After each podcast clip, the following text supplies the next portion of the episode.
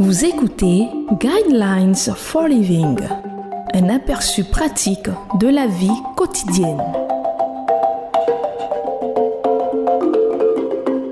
Bienvenue à votre émission Le Guide de la vie. Le thème que nous allons aborder dans cette émission est Arrêter de vouloir toujours plus.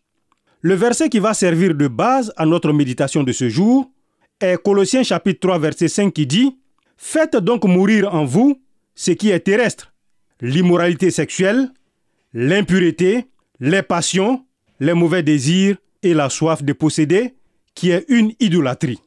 C'est une vieille histoire qui a été racontée maintes fois. Au XIXe siècle, un certain duc nommé Ranald vivait dans un pays aujourd'hui appelé la Belgique. Le duc avait beau être en surpoids, il ne se privait de rien.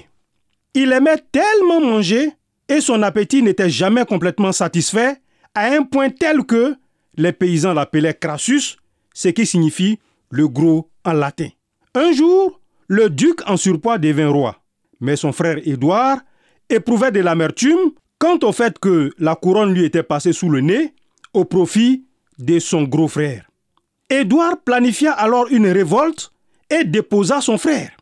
Au lieu de tuer son frère afin qu'il ne cause plus jamais de problème, dans un moment de pur sadisme et de compassion perverse, il fit construire un mur autour de son frère et y plaça une porte qui pouvait être empruntée par un homme de taille moyenne, mais qui était bien trop étroite pour la forte corpulence de son frère.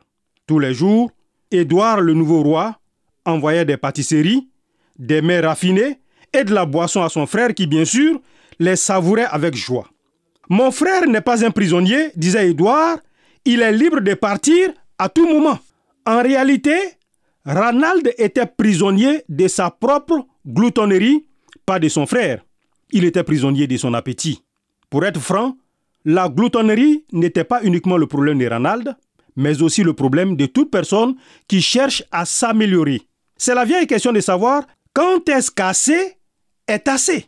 C'est l'entreprise qui contrôle le marché et qui prend plaisir à écraser le compétiteur qui fait ses débuts. C'est le directeur qui a déjà un gros salaire, mais qui se bat pour des millions de plus en bonus. Ce sont les pays riches qui manipulent les pays plus pauvres. La nourriture était la possession qui fit du roi Ranald un prisonnier, mais cela peut être les diamants, l'or, l'argent et le marché qui contrôlent beaucoup d'autres, créant ainsi les prises de contrôle par des entreprises les manœuvres politiques et parfois même la violence et la guerre. Le fait est que la soif de posséder n'est pas seulement l'ennemi du riche, mais aussi du pauvre et du moins pauvre. Le problème n'est pas ce que vous possédez déjà, mais ce dont vous avez encore envie. La Bible a beaucoup à dire au sujet de l'envie. Jésus dénonçait les chefs religieux de son époque, les pharisiens en disant qu'ils étaient pleins d'avidité et de méchanceté. Jésus nous a avertis Gardez-vous avec soin de toute soif de posséder, car la vie d'un homme ne dépend pas de ses biens, même s'il est dans l'abondance. La soif de posséder est un des péchés de la chair que les chrétiens doivent extirper de leur vie. Le livre des Éphésiens nous dit que l'immoralité sexuelle, l'impureté sous toutes ses formes, ou la soif de posséder ne soit même pas mentionnée parmi vous comme il convient à des saints. Cela reste vrai aujourd'hui. Je vous conseille de lire Luc chapitre 12 verset 1 à 15.